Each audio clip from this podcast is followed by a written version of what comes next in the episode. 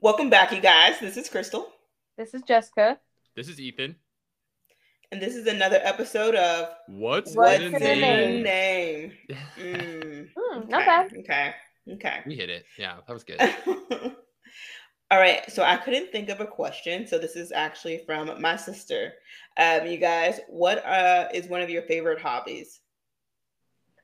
Very original question. Tell your sister, great job. Yeah, you made it sound like it was going to be like a really like unheard of question. Like, oh, she gave it to us. I got to give her credit. And I was like, you literally could have Googled like 100 icebreaker questions and that would have been at the top of every list. 100%. So answer it. You should have something ready to go. I digress. Okay, I'll go first. I don't want to seem like one dimensional, always talking about Disney and crafting and everything like that, but those are a lot of my hobbies. But in addition, I also enjoy gardening. I have flowers right now, but they're inside the house because it snowed a ton and I was like worried about them. I'm afraid they're gonna get used to this like bougie lifestyle of like indoor living, so we'll see. But anyways, I love baking and cooking and trying different recipes and cake decorating. I like just exploring different cities, like kind of being a tourist in my own city and going to all the fun places. So those are some initial thoughts, I guess, on some of my hobbies besides the ones everyone hears about every week. So that's funny. I actually always get super stressed when this is used as an icebreaker question to get to know new people, because I feel like I have either really strange hobbies that make me sound like a weirdo, or just like really boring hobbies that people don't find appealing at all. Like, I just think about meeting someone new and being like, hey, Jim, like, I know we just met, but let me tell you how, you know, I like love making unnecessarily complicated Excel sheets to automate the point calculations for my like Survivor fantasy bracket or something. So I just feel like, yeah, I always sound like a weirdo when I tell people what I actually enjoyed doing in my spare time. So if I'm going with like a safe cliche hobby, I'm going to say that I enjoy hiking. But if basic. I'm going to go... I told you, save it cliche. But it's a good one. If I'm going to go with like a more niche hobby, it actually is going to be collecting board games. Though also making unnecessarily complicated Excel sheets is also one of my hobbies. So love that. Those are great, you guys. So a couple of my hobbies, the biggest one would probably be traveling. I love doing that. I love discovering new cultures and kind of like what Jessica said, discovering new cities. Since moving back to Florida, I've been going to cities that I've never been to before. I also like going to the gun range and writing poetry, which is one that you guys probably wouldn't have thought of. I honestly would have guessed poetry before the gun range comment, but I would not have. I'm a gentle soul. Crystal, read us a poem. Next week. Okay. That'll be for our Patreons. Yes. Diving into this week's episode, as I mentioned last week, we'd be discussing cognitive offloading. This is the process when you're doing a physical action to reduce the cognitive demand, which basically to reduce the thought you have to put into what you're doing. So if you make a grocery list or take notes in class or use a calendar to keep track of your daily schedule, you're probably, or not probably, you're actually engaging in cognitive offloading. So one example that you might not have thought of that I actually thought of is when I see an image and it's like turned a weird way, I turn my head to try to make out the image. And that in itself is cognitive offloading. So what are some ways you guys mitigate overfilling your mental gas tank? Okay, so I don't know if like I did it justice last week, but I love cognitive offloading. Like I feel like I could talk about it for so long. In fact, like go back to that episode we did last week, and I want to change the answer to my icebreaker question that I could easily give a 40-minute presentation on all the different ways that I cognitive offload or just like love cognitive offloading. For me, one of the most common ways that I do that is just by making a to-do list. actually, I make like a lot of to-do lists, like probably an unhealthy amount, but that's like one way that I cognitive offload is by using to-do lists. Yeah, I would say I definitely do lists as well. Definitely not at the level Ethan does, but I also make lists. I also journal a lot, which helps get stuff off my mind. But another thing I do that's I'm sure annoying is I'll tell other people to remember something for me so that I don't have to remember it. So, for example, right now, there's this bag of papers that I have been needing to take to work for a while now. So I'm always like, Nathan, my husband, tell me, like, remind me to take these papers. He's like, okay. And he never does. And the bag of papers is still there. So right now they're in front of the door so that, like, when I walk out of the door tomorrow morning, I have to take the papers because otherwise it's not going to happen. So I try to get other people to remember it for me too, but not always effective. So I also, like, make a ton of calendar invites. So, like, sometimes when I sign up for, like, free trials that, like, I know I don't actually want to pay for, I'll go on my calendar and I'll add in, like, a notice, like, do not forget to cancel your subscription the day before it'll actually charge me, because I know I won't actually remember in my mind.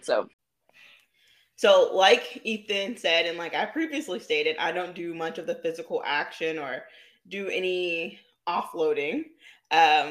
I'm one of those people who thinks I'm going to remember the information, or I think my memory is better than what it actually is.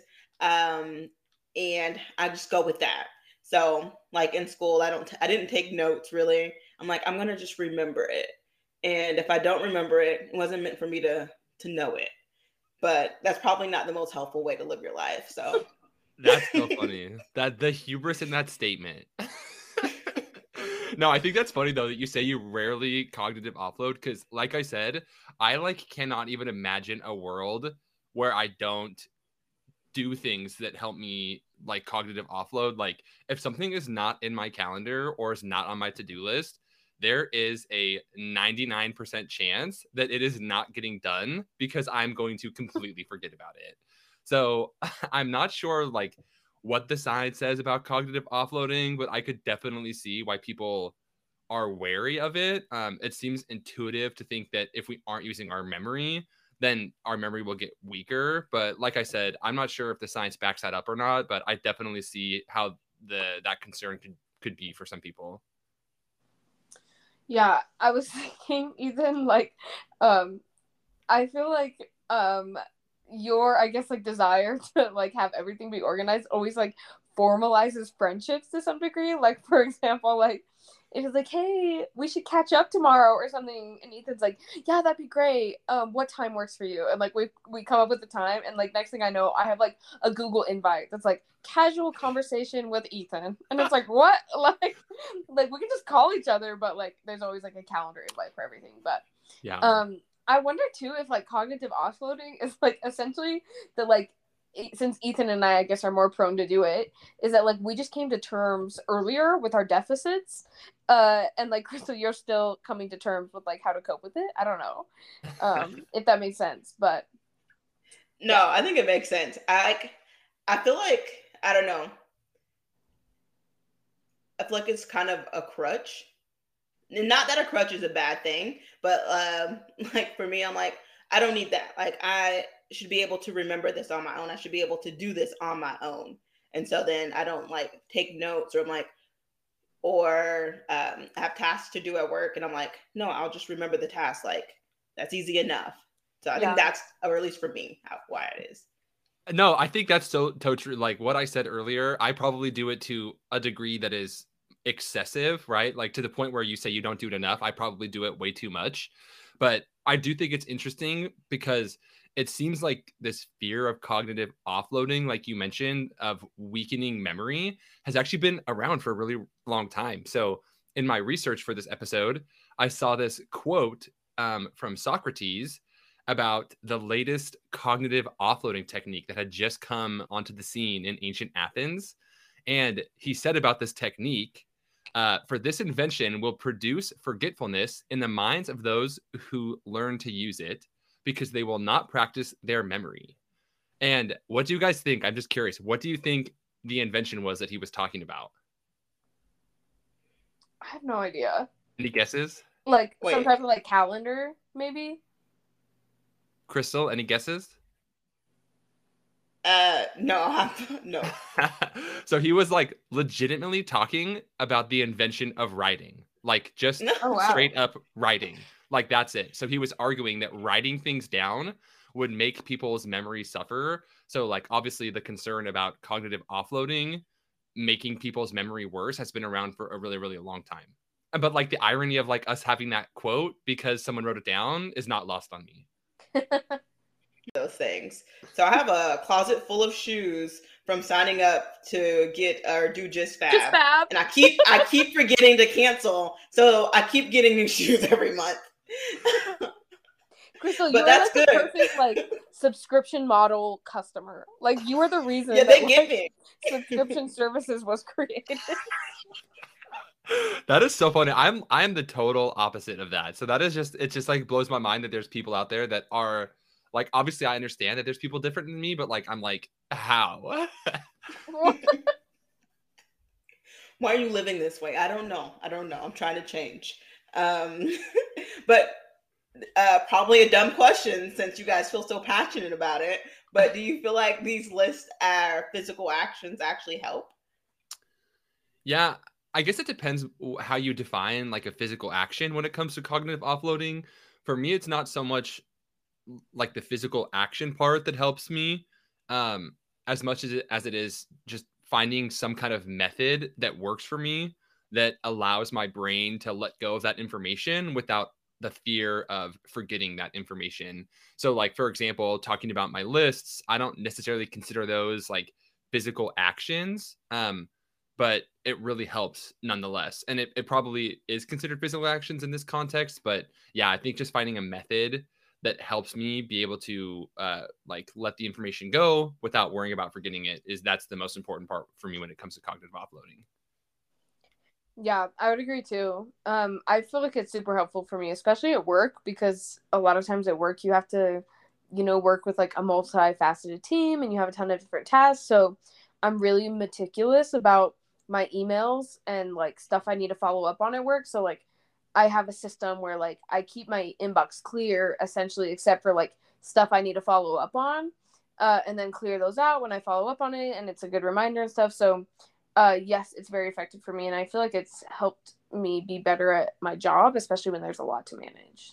Oh my gosh. Speaking of like cognitive offloading at work and then like making unnecessarily complicated Excel sheets, I have the sickest Excel sheet at work that like I plug in a task I have to do and then I put a due date and then I have this like macro that you hit a button and it sorts it automatically by the soonest due date. It's like, oh my gosh, it's incredible. It's so good. But I love it. Send that to me. So you can never use it, Crystal. You literally just said you never do anything like that. I was trying to do better. Okay. I'll give it to you. You have to Venmo me $10 first though. Also, these sheets are going to be on sale for you guys for $10 as well. Yeah, hit me up on my LinkedIn if you want it. To a study I found when I was researching. So this man led a group through a museum on a tour, and he had participants take photos of some objects, but only observe others. And on the memory test at the end, the participants better remembered objects that they observed compared to the ones they took photos of, offloaded. Does that make sense? Like they remember better when they were just actually looking at it and, taking it in versus I'm going to take a photo of it and people I'll always have that photo to reference to, so they don't really pay attention. Yeah. That's interesting. Yeah. I mean, I'm all for living in the moment. So I guess like in this specific case, I definitely think that I'd be on the team of no photos or like no cognitive offloading. For me, I really do think that it comes down to a personal choice and kind of like how your personality works in regard to like being organized and things like that. So some people are going to be more like me and function really well when we find ways to cognitive offload all of the important information that's coming our way. And other people are going to function better by just keeping it in their head or finding other ways to remember it. And like, I mean, I know what works best for me, but I totally respect and understand that other people just don't function that way. Yeah, I feel like there would definitely be some gray area, right? Like, I hate it when like you go to an event and like it's just pictures the whole entire time. It's like, okay, we're not actually even experiencing anything, but I feel like, too, it's tricky because, yes, I'll be able to remember it a week or a month later. I don't know what the study was assessing as remembering, but the reason I feel like I prefer sometimes to take pictures is because, like, what happens when I'm 80? I really don't feel like I'm going to remember, you know, what happened without taking a picture, no matter how good my cognitive ability is. So I feel like that's what drives me to move towards, like, more cognitive offloading rather than just trying to, like, remember in my own head, if that makes sense. No, definitely. So you guys feel like the pros outweigh, like, that con of offloading? I feel so, especially with, like, all the tools that we have these days to stay organized and be effective and stuff. I feel like, for me, I guess the pros outweigh the cons, but I don't know what your thoughts are, Ethan. I think it's just like any tool that we have in our, like, modern day and age, right? Like, if we use it appropriately and in a way that works for us, I think the pros outweighs the cons. But then on the flip side, I'm sure there's ways that the cons would outweigh the pros. Yeah. I'm not sure if this is necessarily cognitive offloading, but I'm reminded of something we did in the monastery, Crystal, that really stuck out to me there. Do you remember how, when we very first arrived, they gave everybody 2 identical uniforms, and that was the only outfits that we were allowed to wear during the program?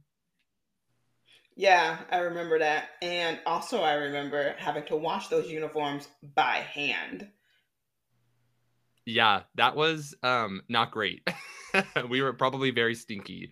But I remember, though, that when they gave us those uniforms, they said one of the reasons was because it saved our mental energy. So, like I said, I don't know if this is technically a form of cognitive offloading or not, but they said instead of having to wake up in the morning and decide what clothes we were going to wear or what kind of outfit we were going to put on, our choice had already been made for us because we had either, like, one outfit to wear or the other outfit, and they both were literally identical.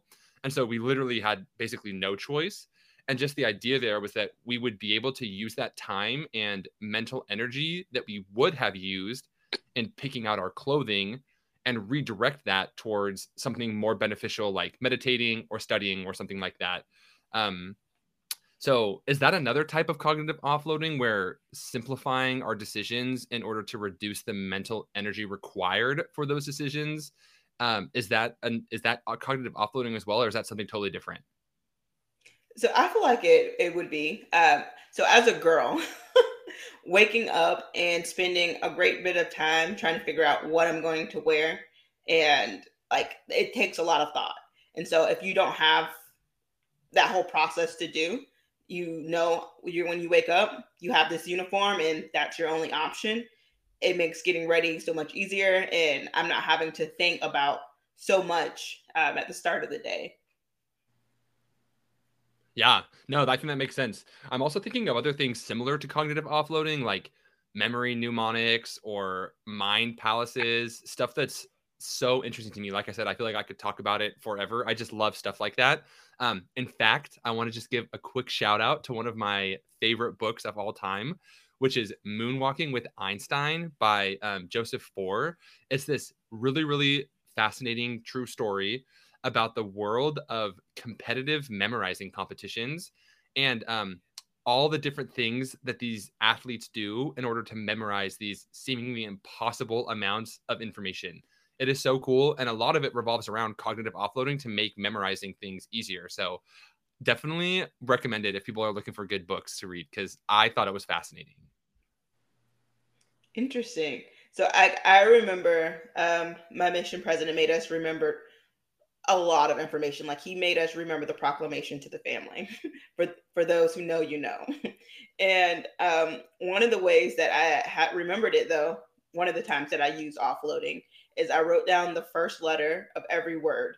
And so I would have, like, it would be as a reminder until I was able to do it without those letters. And it definitely helped me with memorizing. So that does sound like an interesting book. Check it out. And I will, if I can find it for free. So while offloading can be useful in many situations by, like, reducing what we're having to think about, it may still be a functional benefit to actually remember certain things. Like if you lost your phone and needed to call someone, whose numbers do you actually know by heart? I mean, I know 911, 911. 911. Yeah, no, I definitely think it makes sense to cognitively offload like small or like trivial information, like phone numbers a lot of the times.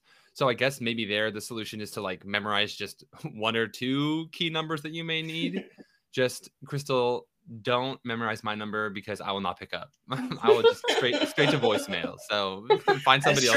That's true. He does not pick up, you guys. So I feel like I know all my immediate family members because that was before like you had cell phones to carry around. But old. I also know my I number from BYU Idaho and also my student number from high school, which is insane to me that I have those memorized.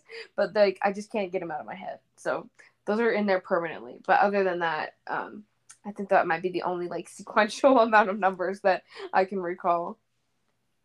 That's funny. Like I legit know no one's number. Like I guess, again, I do more offloading than I think because everything's saved in my phone. Well, not really saved, but you guys know. Crystal doesn't save anybody's numbers.